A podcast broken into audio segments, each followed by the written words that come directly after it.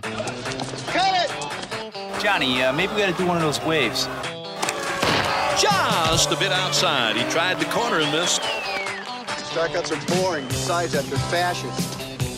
Throw some ground ball. More democratic. Not too high. Too hard, right? First, it was really high.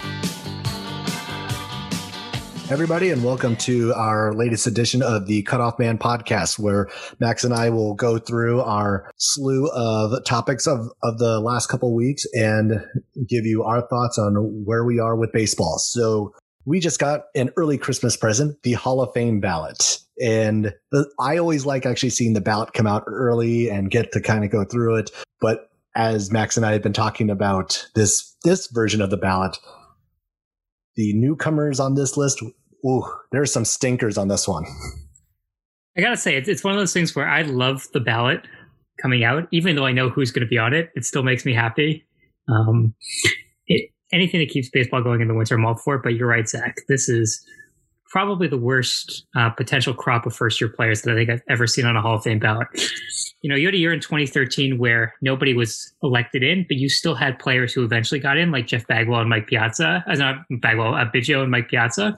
This year, I don't know if any of these people are even going to get the five percent necessary to stay on the ballot next year.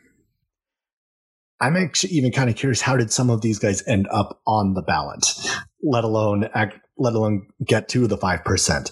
So we're just, I'm going to go through some of these names. That, all right, we have LaTroy Hawkins, Shane Victorino, Michael Cuddyer, Dan Haren, A J Burnett, Barry Zito, Tim Hudson, Aramis Ramirez, Nick Swisher, Torii Hunter, and Mark Buehrle. Oh, I missed Tim Hudson is also on this list. There now, there are a lot of really good players on this list, but for Hall of Fame, this is the this is a class of the Hall of pretty good, but definitely not Hall of Fame. That's right. Although I will say the worst person I ever saw on a Hall of Fame ballot was Lenny Harris. That one was completely inexcusable. And I am fascinated to see of this group who gets more than, say, five votes, um, and how you sort of separate the people who get no votes. Like, I don't think Michael Cuddyer is getting a vote. I can see Nick Swisher getting a vote from somebody. I don't see LaTroy Hawkins getting a vote. I don't see Aramis Ramirez getting a vote. And certainly not one from Javi Vasquez. Don't know if you remember the two bench clearing brawls in the same game, which is very hard to do for a number of reasons, between the Expos and Pirates, I believe circa ninety-eight. It's not that game. Yeah, that that that takes some doing, and especially if you can actually get to fisticuffs twice in one game. That that's that's also that's an even more rare feat. Yeah. So the backstory of that one was Vasquez was running from second to third, and with Ramirez at third, he tried to knock the ball out of his glove, A-Rod style, a la Bronson Arroyo. The bench is cleared. Neither were ejected. And then later in the game, Ramirez came up to bat and Vasquez plunked him, and the bench is cleared again. So a little bit of a strange game, but yeah, unfortunately, that's my first Aramis Ramirez memory. Really good career. Again, not a Hall of Famer. Um, but you do have one guy that you like on this list, don't you? And I, I'm not talking about Barry Zito. Although I know no. you like Barry Zito. Barry's, Barry Zito was absolved of all wrongdoing because of the twenty twelve postseason run. Um, but Mark Buehrle is kind of the one interesting case here, because he is was a great pitcher for sixteen years in the bigs. He was an automatic two hundred inning guy. He won two hundred. I think it was almost two hundred fifty games. Like, this guy was, he was the workhorse of the two thousands, and he did absolutely everything you would want a pitcher to do. He was one of the favorites I liked watching throughout the era, but at the same time, it's like, do I, when I hear his name, do I think Hall of Famer? The answer is no. I do not think Hall of Famer when I hear Mark Buehrle. The only other interesting name on here, and it's just the flash of how good he was when he was at his t- peak, was Torii Hunter. Like, Torii Hunter was also a really good player for a long time, but the offensive numbers that he, he would have needed to get into the Hall of Fame conversation w- just were not there consistently enough. Yeah, and I would say Hunter is almost like a poor man's Andruw Jones, who we can talk about that case a little bit later, but certainly was not the player that Andruw Jones was, even though he was a very good player. Um, but I do want to talk about Buehrle a little bit. So as you mentioned, Zach, he ended his career with almost fifteen straight seasons of two hundred innings. He had fourteen in a row. And in the fifteenth year, he fell four outs short of reaching two hundred innings. First of all, I don't think we're ever going to see this again, um, or at least not for a very long time. It, it's sort of ironic, and you think this would be easier with the advances of sports medicine and technology. And yet the idea of a two hundred inning starter is increasingly rarer. And as much as I love watching Buehrle, and I think he made the most out of his career, I think it's like a thirty-sixth or thirty-eighth round pick uh, to fight all the odds to to make it, to survive. Got the most out of his ability, both in terms of his ability to field and his ability to sort of control the game, to work with a pace. He was a joy to watch. Um, a really good career, and I hope that he is still remembered, even if I don't think I will be seeing him in Cooperstown. Maybe we could just get a, a looping video of him gloving gloving that ball between the legs to first, and that will kind of be our lasting memory of Mark Buehrle. That can live in the Hall, if even if his even if he does not have a bust in in Cooperstown. So, fun fact about Mark Buehrle: not only did he have the perfect game, but he also had the no hitter, I believe, where he threw the minimum batter's face. Oh yeah. There's only other one other person I think who has done that, and it was actually on a combined no hitter. Do you know this story? Ooh, I don't think I do. So there's this young pitcher by the name of Babe Ruth. He walked the opening batter. He didn't think it was a ball, so he punched the umpire. He was ejected. And this is going to sound really sad because I don't remember the gentleman who replaced him, but the gentleman who replaced him picked off that runner on first and retired the next seven, twenty-seven batters. Oh, there you go. But officially, Babe Ruth has thrown a combined no-hitter. Officially. Officially. And that's all that matters. Now, the the returners on this list... Are there? There are no surprises on the rest of this list, and this is also going to be hotly debated over the next few months because these names bring up a lot of controversy, and because of the steroid era, because of P E, connections to P E Ds, and but but you're also looking at a list of names that kind of defined a generation of baseball, so. We will quickly go through this list, and then Max and I will kind of start to pick and choose which of these like we actually are saying are Hall of Fame worthy. So you have Bobby Abreu, you have Sammy Sosa, Gary Sheffield, Manny Ramirez, the previously mentioned Andruw Jones, Andy Pettitte, Scott Rowland, Jeff Kent, Todd Helton, Billy Wagner, Omar Vizquel, Barry Bonds, Roger Clemens, and Curt Schilling. So I will pass it to you, and I think we'll kind of go back and forth on our picks. What are the names that are most intriguing to you on this list of the returners, and are there ones on here where you know in your mind that you're, you would absolutely not vote for them? Yeah, so I don't think that I would vote for Andy Pettitte, and I don't think I'd vote for Todd Helton. Or Billy Wagner, for that matter, even though I love Billy Wagner. Um, I don't think I would vote for Jeff Kent either, but we can start there. Yeah, I, I'm with you on Pettitte, Helton, and Wagner, and I would add Bobby Abreu to that list. I I think Bobby Abreu is also, like, he had a very good career. I just don't think he was a Hall of Famer. It's like, he was very good for a very long time. I, I'm with you on that. He absolutely destroyed the Expos time and time after again. Um, definitely is one of the most feared National League East hitters of of that era. But I, I'm I, it's still shocking to me that he won a home run derby somehow. We won a home run derby, and he almost ran out of gas too. That was a that was in Detroit in oh six, right? Yeah, we had set the record, and that was the year before Josh Hamilton hit the most home runs but didn't win. So that's a whole other story. Yeah, Josh Hamilton obliterated that um, one round in the derby. That's right. But well, how do you feel about Andruw Jones? Andruw Jones, to me, the more I think about it, he's a Hall of Famer. He was the – you can make the case he, he was the best defensive center fielder of his era. Uh, there's only like one or two other guys I think that would even be in his class on that front. Uh, but he, he coming up, like he was initial immediately like a five tool guy. Like he had the speed, he had the power, he had the, obviously had the glove. Uh, he was on those Braves teams that were c- consistently in the postseason hum con- and in, and we're going to challenge for a World Series title. There was just a lot going on. And that's Andruw Jones. The, the Braves aren't the Braves without the Jones combination there. Chipper's already in the Hall. Andruw was right there with them for mo- a lot of those years.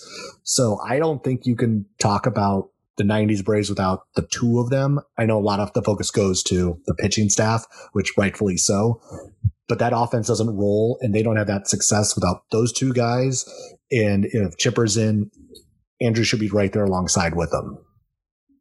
So I'm with you on Andruw Jones as well as another National League East tormentor of the Expos, which there were, there were many because the Expos weren't very good, but that's a whole other story. Yeah, so the things that stand out to me about Andruw Jones is you mentioned greatest defensive center fielder of his era. I'll go a step further. Other than maybe Ken Griffey Junior, you could argue that he is the greatest defensive center fielder since Willie Mays. And to not consider that and not think about that as somebody who's potentially worthy of the Hall of Fame, I think is wrong.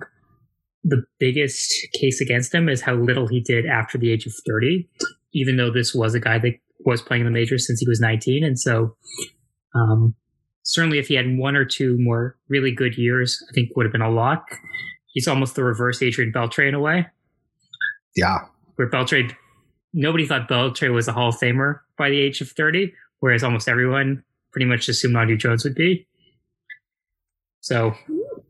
No, Andruw Jones, like he, that's actually, a real, I like that comparison of it. He's the, he is the, anti-Adrian Beltre on their career paths and trajectories. And but Andruw Jones, by the age of thirty, by all accounts, like you already have eleven years in the bigs, and he was a part of some um, incredible teams. And I need to take a look again and say he he's what ten, eleven gold gloves out there in center field, and and maybe the only one who could who could even touch him in that era is the likes of Jim Edmonds.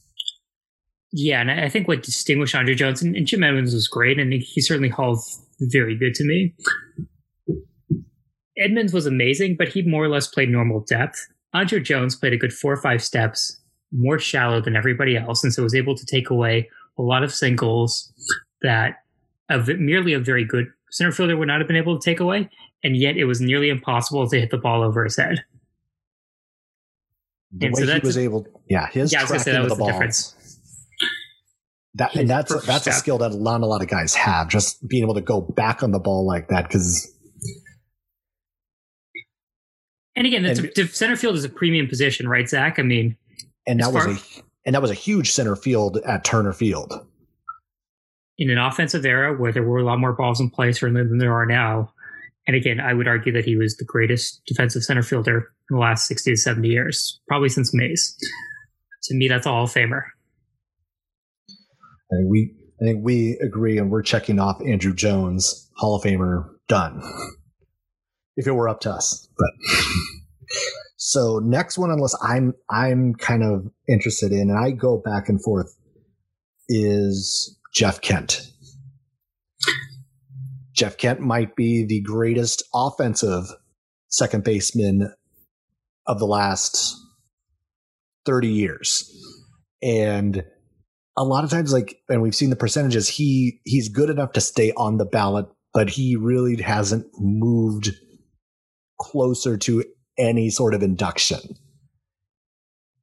So examining Jeff Kent's career, where, what do you see? Yeah, it's interesting. So I would say actually the best offensive second baseman in the last thirty years is Robinson Cano, and that's its own different conversation that we could save for maybe seven or eight years from now. After after today, it's definitely different. A little different, although this is not this first offense, but we won't go into that. Yeah, I, look, I'm happy to defer to you on Jeff Kent since you sort of saw him more than I did. I saw him maybe once or twice a year, at least in person, whereas you saw him on a more regular basis. To me, he was very good, but kind of a product of his era. Maybe this is going to sound a little disparaging, but to me, he was almost like a rich man's Brett Boone.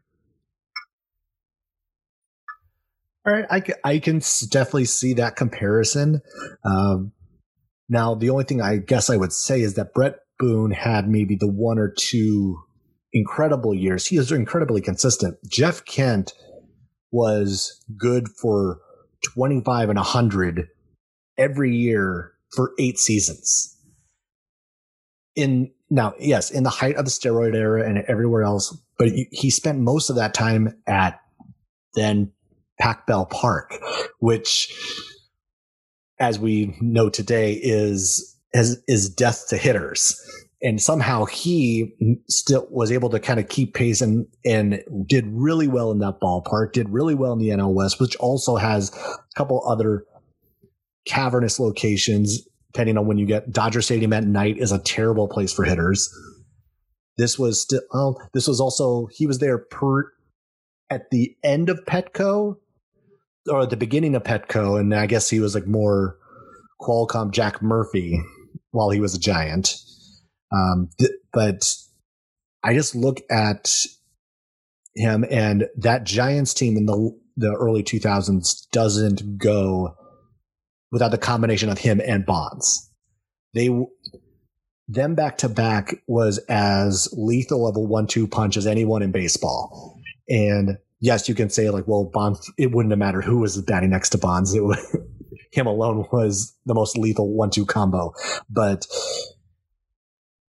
Jeff Kent, I again, like I, I don't know if I would say he's a Hall of Famer. I think like if you had asked me in the midst of it, you asked me right after his career was over, I would have said yes. You ask me now, getting time to examine it, I am, I'm less sure about that candidacy now. Got it. Well, one candidacy I'm sure about, although certainly we'll need some help this year, is Manny Ramirez. So I look at Manny Ramirez as almost the Terrell Owens of baseball, in the sense that he was just kind of a baseball mercenary. But the nature of baseball allows you to do that because it's harder to be selfish in a sport where everyone has to wait their turn than in a sport like football where everyone's more interdependent. But Manny Ramirez, to me, was the model of production. You can look at that first contract that he got in Boston, where it's eight years, one hundred sixty million dollars, and go year by year and say, you know what, that was actually a pretty good deal. And it's pretty much impossible to say that about any other big contract of that era, except for maybe the first A-Rod contract before he signed that extension.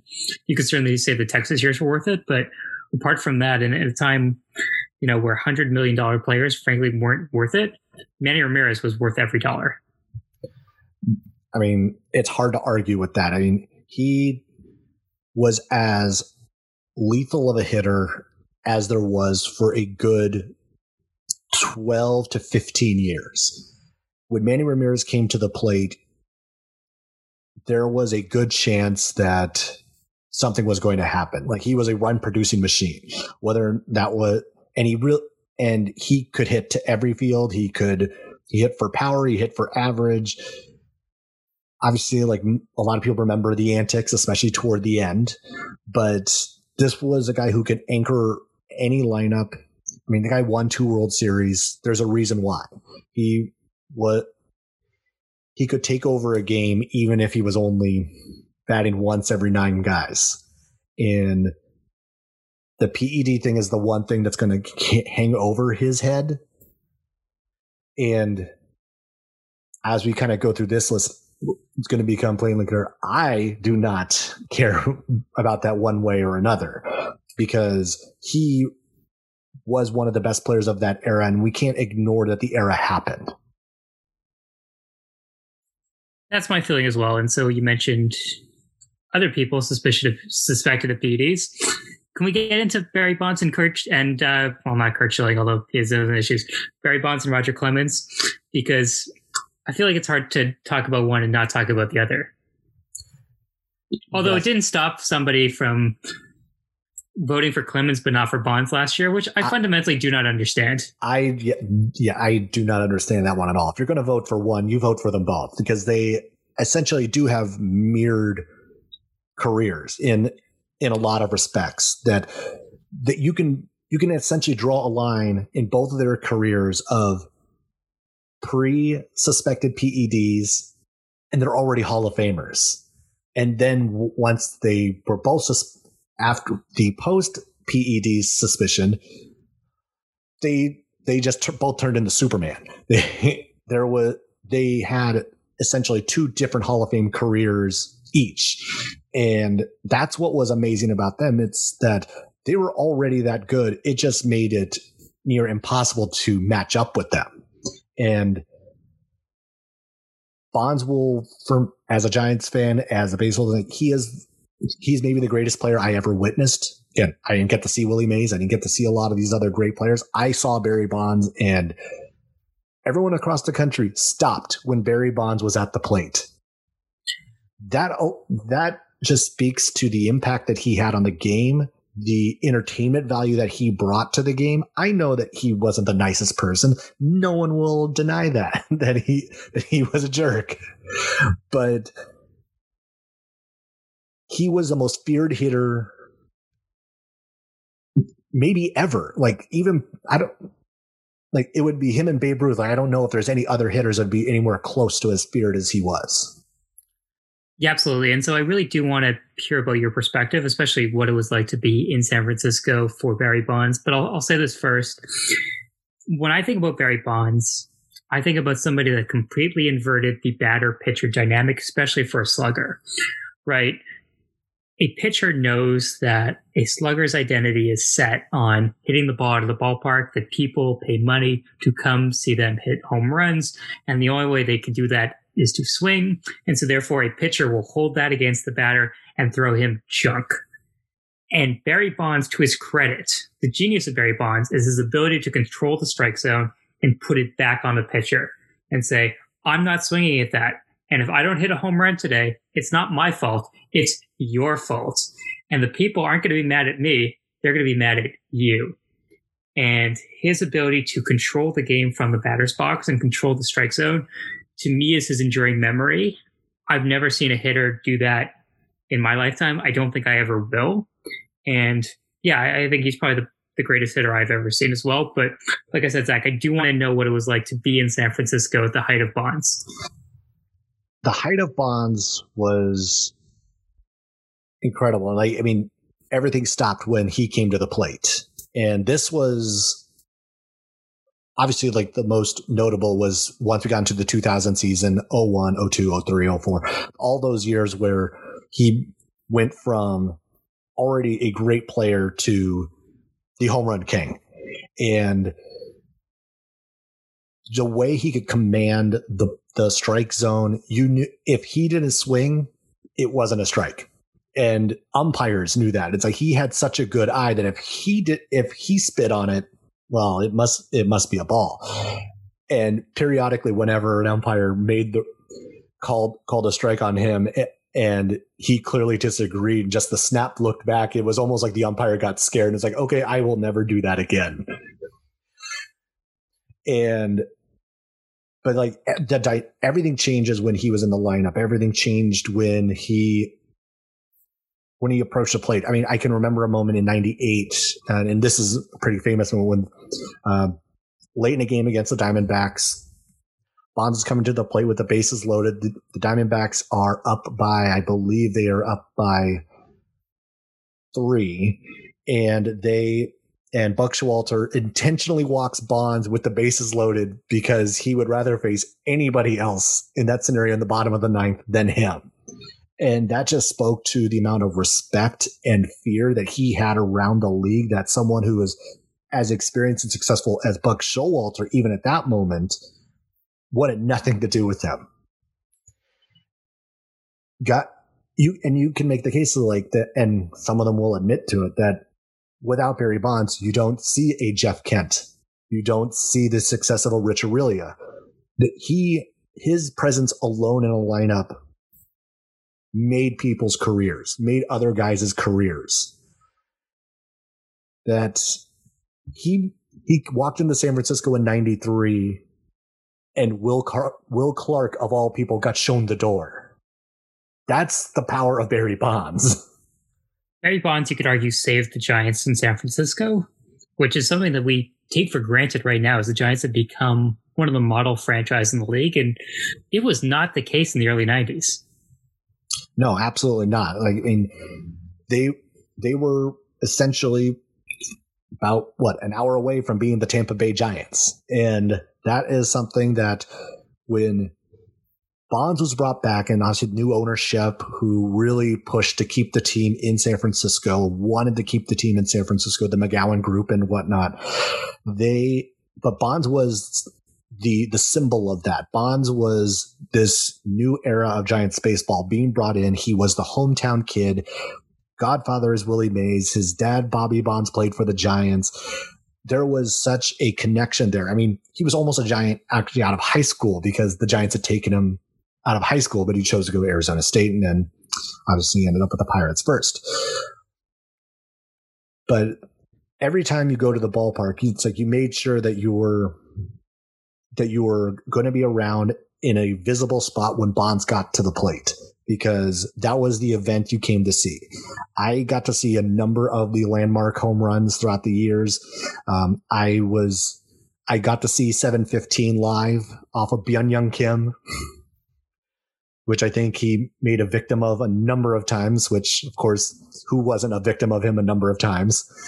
Um, I, I'm actually half disappointed that I had tickets to the game after he hit seven fifty-six, and I was so disappointed that I'm and I'm thinking the entire road trip, because I, I think he had gone like four or five games he hadn't hit um, the record breaker, and I'm like, oh come on, just hold on for another another couple days, another couple days, and then the day before I actually get to before I had tickets to the game, he hit seven fifty-six, and then off of Mike Bassick and.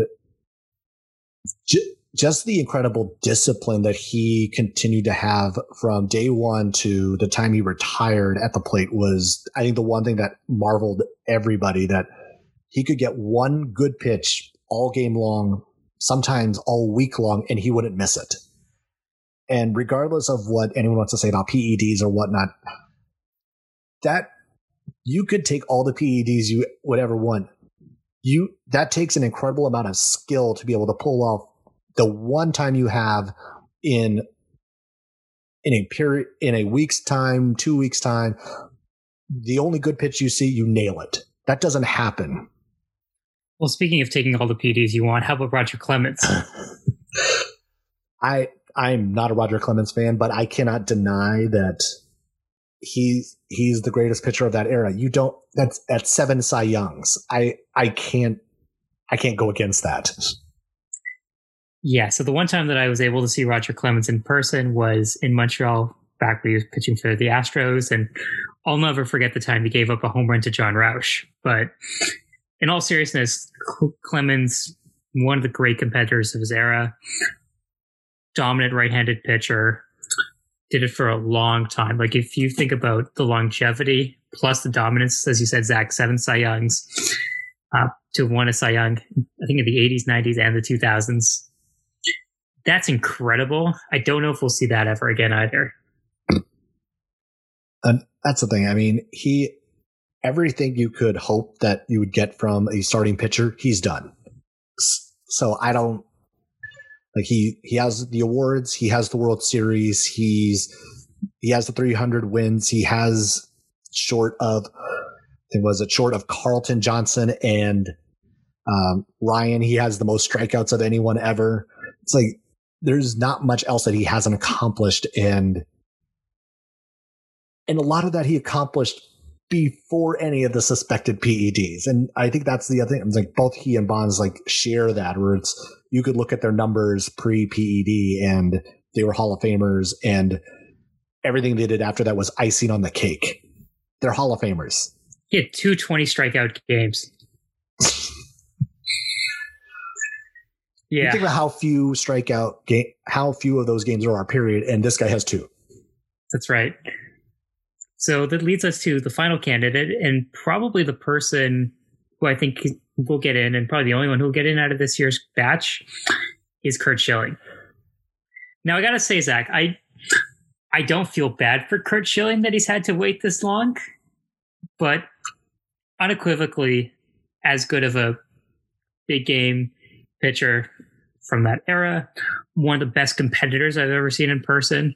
I'll never forget a game I went to where he pitched a complete game against the Expos, and in the bottom of the ninth, gave up a walk-off home run to Vladimir Guerrero on a pitch that, in fairness to him, was probably nowhere near the zone. It was a high slider that was well above the letters, and Vladdy golfs it out. And I'll never forget looking at Schilling walking off the mound.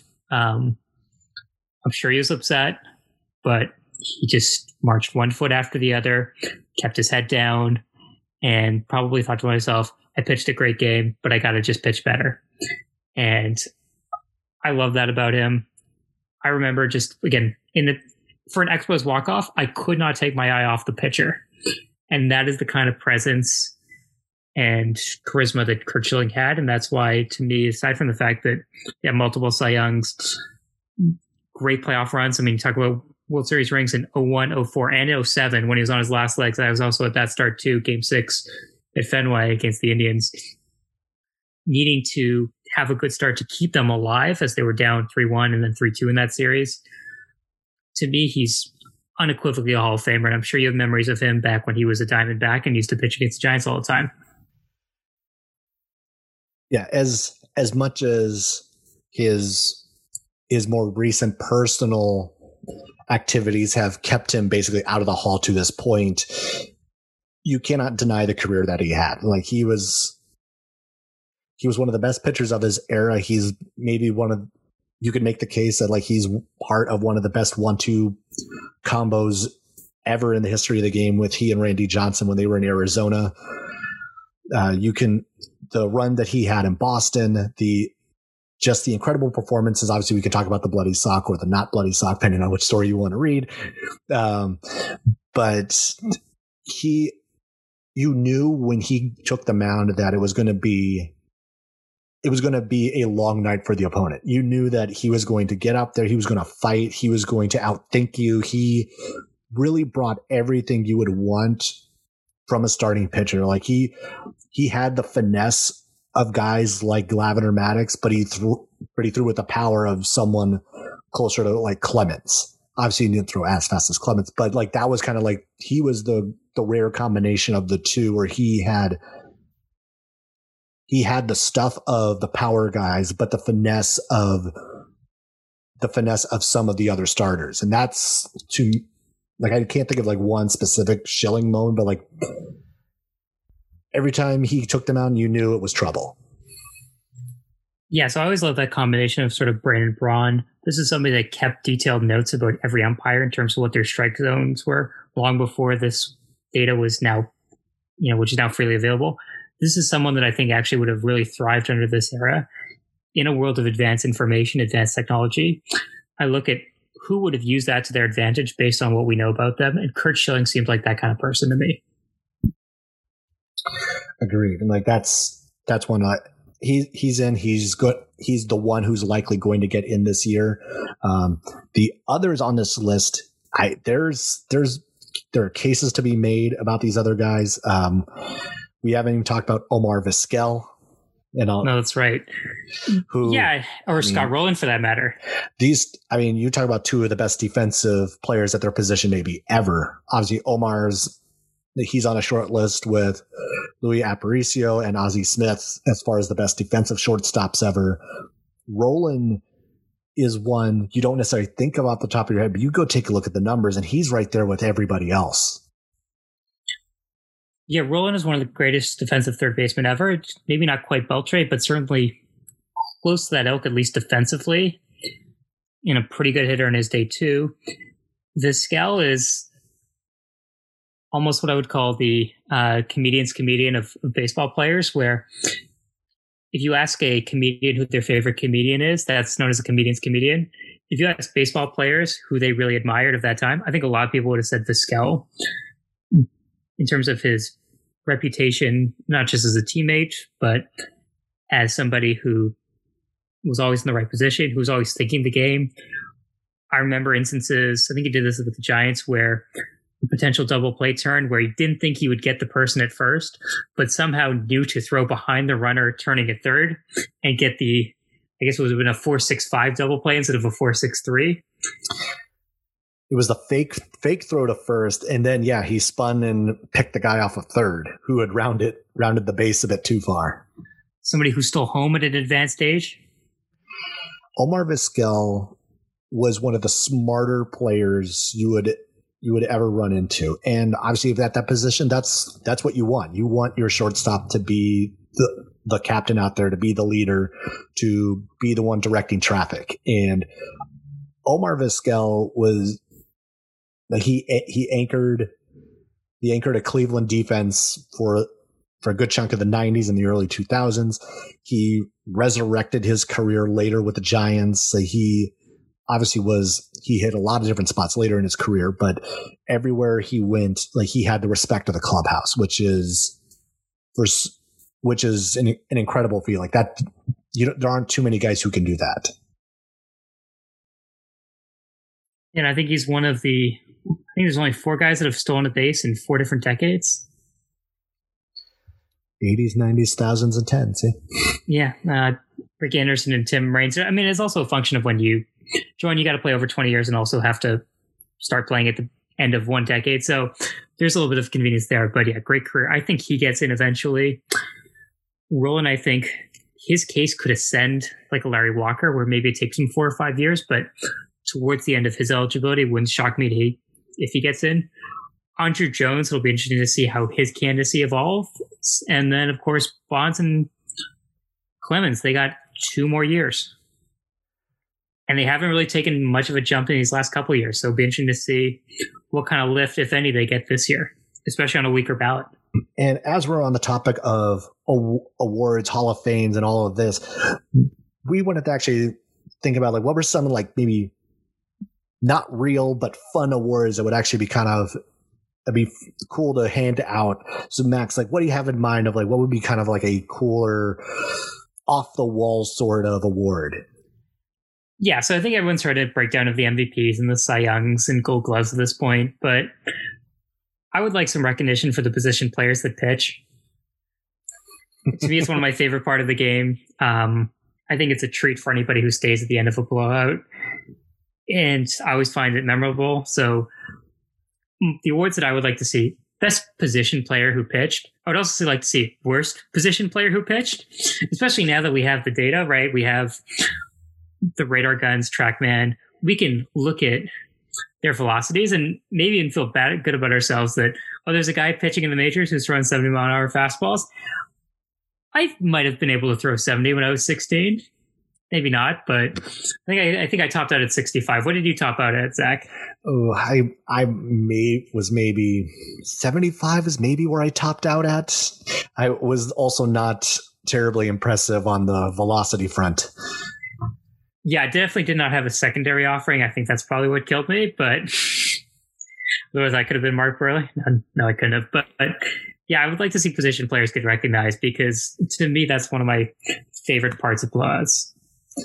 So I'm going to stick with with the mound, but I'm going to not I'm not going to think about the awards at the end of the game. I'm going to go pregame, and I'd like to actually kind of see a collection of the worst first pitch award. So I want to see like who could I mean, we see it every year. There's a number of really awful first pitches that are thrown.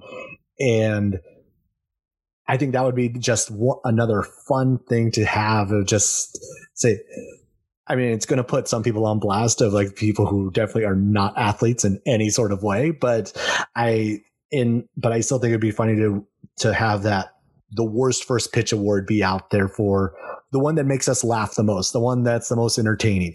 Maybe it's the one that drilled a mascot in the head. I don't know. It's just other little things that I think that could that kind of lighten up that the the pressure of the first pitch, or might actually add pressure to the first pitch. Okay, Zach. So when you picture bad ceremonial first pitches, who do you picture immediately? Ooh, I the first two that pop in my head are fifty cent and Carly Rae Jepsen. Those are the exact two that I was going to say. They they are. They are worst first pitch Hall of Fame. They are in the Mount Rushmore of worst first pitches.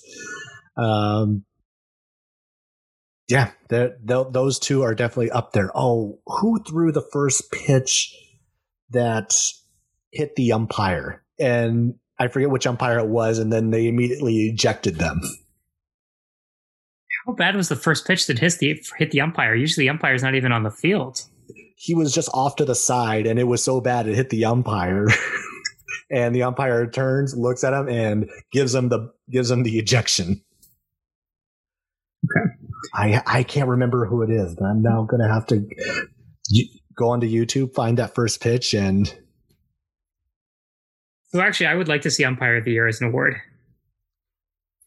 And I think you could do this quantifiably just in terms of either fewest calls challenged or most calls challenged that were not overturned. So we know Angel Hernandez will not be winning this award. Probably not. Um, yeah, it's sort of a, it's weird to have a award for an, a job where your goal is to be anonymous. But yeah, I, I think we need better visibility. Actually, I knew someone that was in an umpire fantasy league. Oh, man. Yeah, you get points for every time someone's ejected. Nice. So he would be scouring the box scores the next day, trying to figure out where his crew was and whether or not they threw somebody out. I wonder who, who was probably higher on that list. Me, I, I would imagine like a C B Buckner or a Joe West was really high on that list. High draft picks. Got it. Do you have any other potential awards that you would like to hand out, Zach? Let me think about this. You, you know what? I, it's not an official one, but I think it would be really fun to do like a like the best double play award. The the whether that and it could be any double play, whether it's a like a it can be a seven two double play, it can be a your your traditional four six three double play, like the the one that like gives the most wow factor on your on the double play. And I think that's because we see those the highlights all year round, and especially the ones that stand out. It'd be nice that there if there's like an official award for that, and just to kind of say like this was the one that we're going to remember forever. I agree. Do you have a favorite double play? Just in terms of not so much the double play itself, but numerically a favorite double play that aesthetically Ooh. makes you the most happy. There, man, there are a lot of really good ones. Oh. No, I, there were a couple I was actually thinking that were a triple play. It was a, it was a college game that actually had an, uh, a crazy triple play. It was like a seven two, five four, three triple play, which was kind of nuts. But uh, I I I like kind of seeing the. I kind of like the double plays that require more than your traditional three uh, fielders. So anything more, I, if, especially something that's originating in the outfield. I think like if I start to see a double play that's originating in the outfield, it's like it's like seven two for the first out, and maybe you have to go throw down the second for the second out, or it somehow there's a rundown and then I throw out a guy at a different base. Like the. I think I like chaos. Um, the more chaos, uh, I like that double play. So I like a Chris double play. So I like three six one. I think is great. I think one two three is kind of great in a way, just because it's fun to write. Although I don't think anything will top the. Have you ever seen the famous nine two seven two double play? I have not. So that's your homework assignment, Zach. Go home. Well, you already are home. Everyone's home. Everyone's home. Well, that was fast. There's a famous Mariners Blue Jays nine two seven two double play. nine two seven two D P. We'll be spending my night on YouTube watching double plays all night long. That's right. If you watch Blue Jays games on T V, it was uh, anchored by Buck Martinez, who is also the play-by-play guy, and so he brings it up much in the same way Twin Kuiper brings up his one home run. Nice. All right, um, so I think we're going to get out of here. Uh, thanks, everybody, for um, catching up with us on the on the Cutoff Man podcast. Uh, for Max, I am Zach, and uh, we will catch you later.